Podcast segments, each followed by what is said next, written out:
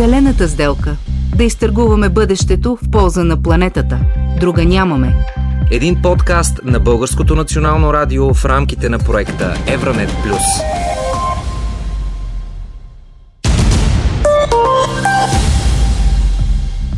Екстремните явления са сред най-явните проявления на затоплящия се климат – като предизвиканите от хората изменения на климата вече оказват въздействие върху множество метеорологични и климатични катаклизми във всеки един район на планетата. Прогнозите са да продължават да се увеличават при бъдещо затопляне на климата.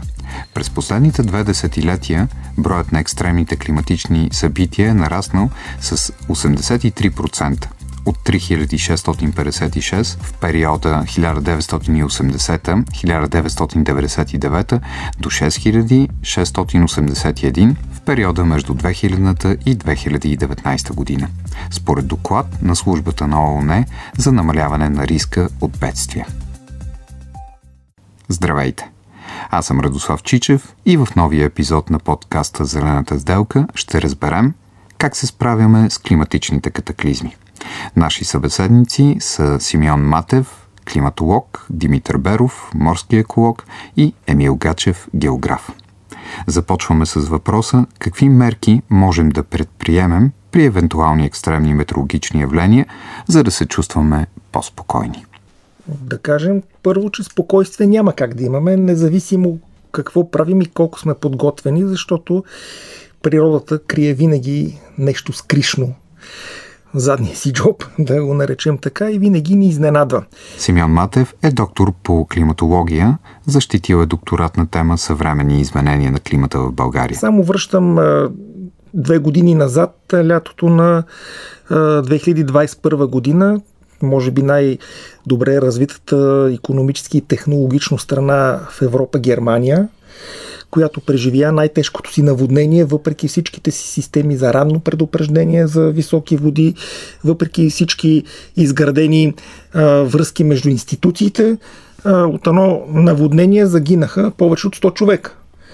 Така че само с този пример разбираме, че няма как да сме спокойни.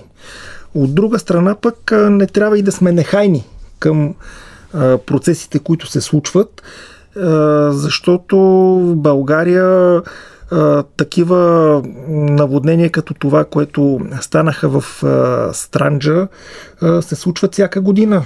Пак връщам лентата една година назад, горе-долу почти на същите дати и отиваме в Карлските села, които бяха потопени. И в случая, да, естествено, че основната причина е големи количества валеж, които падат в рамките на няколко часа от порядъка на 100-150 литра на квадратен метър, се случвали и преди, но последните години тези явления зачестяват. Та от тази гледна точка ние не си взимаме уроци. Какви са уроците в случая? Най-елементарни са да почистим речните корита. Хора, моля ви, почистете речните корита, за да може водата, която се отича, да има свободен път за отичане. Пак ще имаме разрушени инфраструктурни проблеми, но ще бъдат няколко порядъка по-малко, ако сме подготвени инфраструктурно за такива процеси. Как хората се адаптират към климатичните промени? Ето, а, вие споменахте инфраструктурата. Това, са, а, това обаче са политики. Това са неща, които зависят от а, общинско ниво, на държавно ниво. Това са неща, които в България знаем, че много често се занемаряват, много често се забравят, че природата съществува. Но самите хора, които живеят на определено място, могат ли да, да направят нещо, адаптирайки се към тези природни климатични явления, Естествено, че зависи основно от политиката и държавното управление, защото това са институциите, които трябва да подготвят как ние да реагираме. Да имаме условия, за да можем да реагираме адекватно. Не случайно се подсмихвахме, като казвахме как е политика и знаеме каква е ситуацията не само у нас, в доста страни. Веднага се сетих за поговорката, че проблема с даването е проблем на самия даващ се, т.е. малкият човек наистина оставен на произвола на съдбата и затова малкият човек, в случая ние всички, прибягваме до някакви решения. Най-елементарното, което аз се сещам и което не всеки може да вземе обаче като решение, че ако тук нататък, ако някой си купува имот, дали ще живее в него или за нещо друго, този имот, според мен, задължително трябва да е на някое по-високо място. Не за друго, защото връщаме се в разговора ни в началото, че природата винаги може да ни изненада, дори да сме взели най-крутите мерки, които могат да бъдат взети.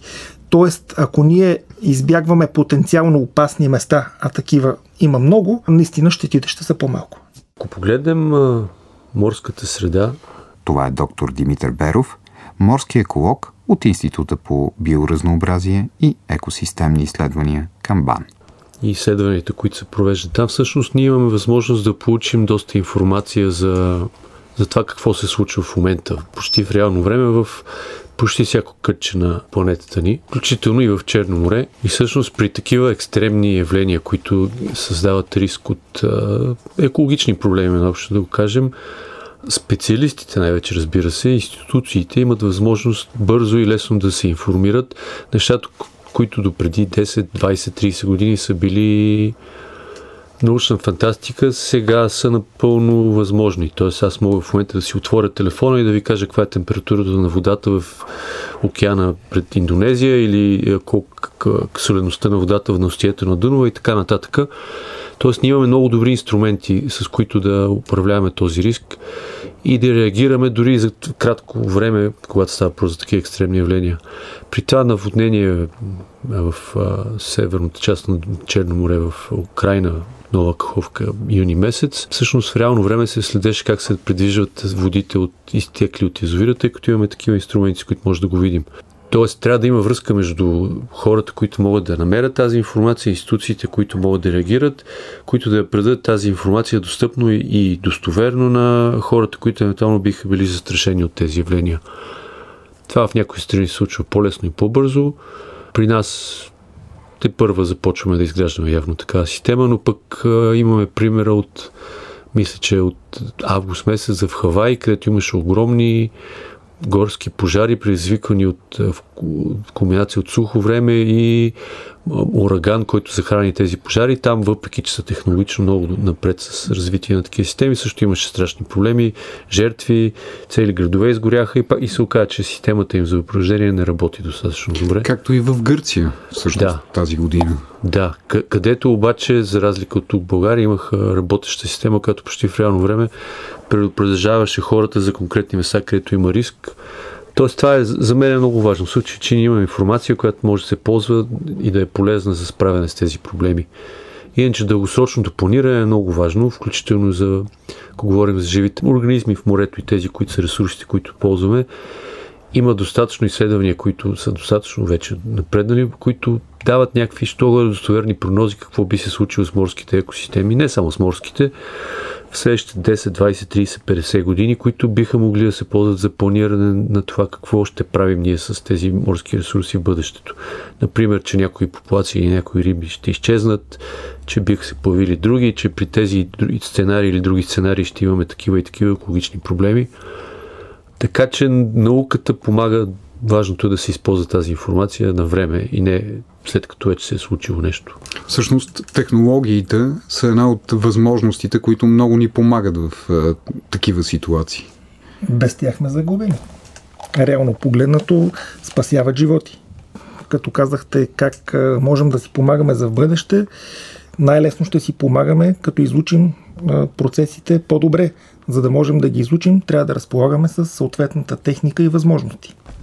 Другото нещо, може би, е, което на мен ми се струва важно, е знанието за това нещо. Хората да знаят как да реагират и какво може да се случи на мястото, на което живеят. Емил Гачев, е, вие може да се включите. Здравейте. Здравейте. Това, което наблюдавах в Ахтопол, тъй като аз имах а, възможността, така да се казва, първи балкон да следя нещата, бях в една къща точно на, на скалите срещу морето и общо взето цялата буря се разви пред очите ми. Това е Емил Гачев, доцент в катедра география, екология и опазване на околната среда към Природо-математическия факултет на Югозападния университет Нови Трилски. Това, което действително а, можем да кажем, че а, няма как да предвидим силата на едно такова събитие. А пък а, точно каква е силата му има много голямо значение за това какъв ще бъде ефект. А, от гледна точка на природата една съвсем малка промяна може да донесе на даденото място коренно различна реакция. Но това е нещо, което ние, което ние не можем да предвидим и не можем да, нито можем да предотвратим. Но аз, нали, това, което нали, преди и другите събеседници казаха, аз съм съгласен, че а, всъщност а, правилният начин на действие има две страни. От една, от една страна това е така наречените системи за ранно предупреждение. А, когато добре познаваме процесите, ние можем в известна степен да предвидим кога един процес може да надхвърли нормалните граници и кога трябва вече да се а, привлече вниманието към потенциално бедствие. Един пример за такова ранно предупреждение, разбира се, са введените в метеорологичните прогнози кодове. Може би те, точно това е нали, техния смисъл. Жълт код, оранжев код, това си е един ранно предупреждение за възможни опасни явления, нали, на, на чисто такова битово ниво. А, това нещо за отделните процеси, като например наводненията, трябва да се направи, разбира се, по-професионално. На базата на, на експертно мнение трябва да има тази система за равно предупреждение. Това е едната страна на медала. А другата страна на медала, това е вече начина по който хората трябва да бъдат обучени и готови да действат, когато възникне такова ранно предупреждение. Нали, това са двете страни на най-съща монета, които трябва да, бъдат, трябва да работят съгласувано и именно в това се състои според мен правилното управление на тия процеси, на тия рискови процеси, ако може така да го наречем. Сега нека да чуем Райвис Рагайнис, който е кмет на Яка Пилс, град в югоизточна Латвия, който през януари тази година претърпял опустошителни наводнения, тъй като реката Елгава излезе от бреговете си поради задръствания от лед. Латвийското радио попита господин Райгайнис как планира да намали потенциалния риск от наводнения в бъдеще. Одобрено е финансиране за реконструкция и укрепване на язовира. Вече има подписани договори с строителите и работата е започнала. Също така планираме да подадем проект към Европейския фонд за регионално развитие, за да получим финансиране за намаляване на рисковете от наводнения и за разширяване на дигата. И в бъдеще искаме да изградим мрежа от улици с определена височина, за да спрем водата да не прелива в случай на наводнение. Ако водата прелее язовира, тогава на определена височина Стария град и други части на града могат много бързо да се наводнят. Но ако създадем улично ниво, например до 84 см, тогава движението на водата може да бъде спряно. Има ли такава вероятност, следствие на всички тези метеорологични явления, да се промени географията на България? Аз смятам, че географията на, на дадено място не е нещо константно. Hmm. Всъщност, истината е, че а, географията на всяко място бавно и леко, постепенно, постоянно се променя. А, единствено, а, нали, вече от, от гледна точка на така кратките срокове на, на човешкия живот, някакъв тия промени са трудни за улавяне, но ето в този случай нали, тези промени се проявяват малко по-осезаемо, но това, което искам да кажа, че нашата география вече се, вече се е променила в известна степен. Ние, например, видяхме това лято ужасяващите жеги и пожари в Средиземноморието, на юг от нас. Ако ние имаме достатъчно доза находчивост, а, бихме могли даже и да спечелим от а, тези промени, защото така говори се, че в а, Европа туристическото търсене специално през лятото ще се ориентира към малко по-умерени и по-хладни дестинации. Ако трябва да сравним, например, нашето Черноморие с гръцкото крайбрежие, то влиза в ролята точно на такава по-хладна дестинация, която може даже да припечели туристически поток за сметка на тези комерциални дестинации в светлината на променящия се климат. Това е нещо, което всъщност би могло да бъде даже от полза. Но иначе да, да, географията се променя постоянно и точно за тази цел трябва да се мисли за схеми на адаптация. Ако може да бъдем поне половин крачка напред преди това, което се очаква да стане, това би било добре. Всяка една малка стъпка напред ще бъде изразена в пасени животи, спестени материални загуби и, ако щете, даже и някакви печалби за економиката. Това е моето мнение. Аз само бих добавил, че да, можем да припечелим от по-голям туристокопоток, но пък съответният туристокопоток ще нанесе доста щети по природата. Така че трябва да мислим в различни посоки как всяка една дейност би навредила на друга дейност. Така че е комплексно и именно в комплексността се крие експертизата на различните специалисти. И мой апел към институциите, изготвяйки плановете, да се допитва и до експертите и разбирачите по темата. А, сега, няма яснота дали някога в обозримо бъдеще така ще се повиши нивото на морето, че ще се промени географията, но, но е неизбежно всъщност. Има много интересни примери от древността, тъй наречения Ноев потоп, който всъщност е отварянето на Черно море към Средиземно, в което в рамките на няколко десетилетия се е покачило нивото му до съвременното му ниво, при свързването му с Средиземно море. И всъщност наши колеги археолози и геофизици откриват древни селища на древното крайбрежие на Черно море, което в момента е на 50-100 метра дълбочина. Тоест в рамките на няколко хиляди години е имало драстични промени, които са се случили заради климатични изменения, буквално. Тъй, че в по-дългосрочен план изобщо не сме застраховани. Не ние конкретно, но човечеството. Цялото човечество. Зелената сделка. Да изтъргуваме бъдещето в полза на планетата. Друга нямаме. Един подкаст на Българското национално радио в рамките на проекта Евранет Плюс.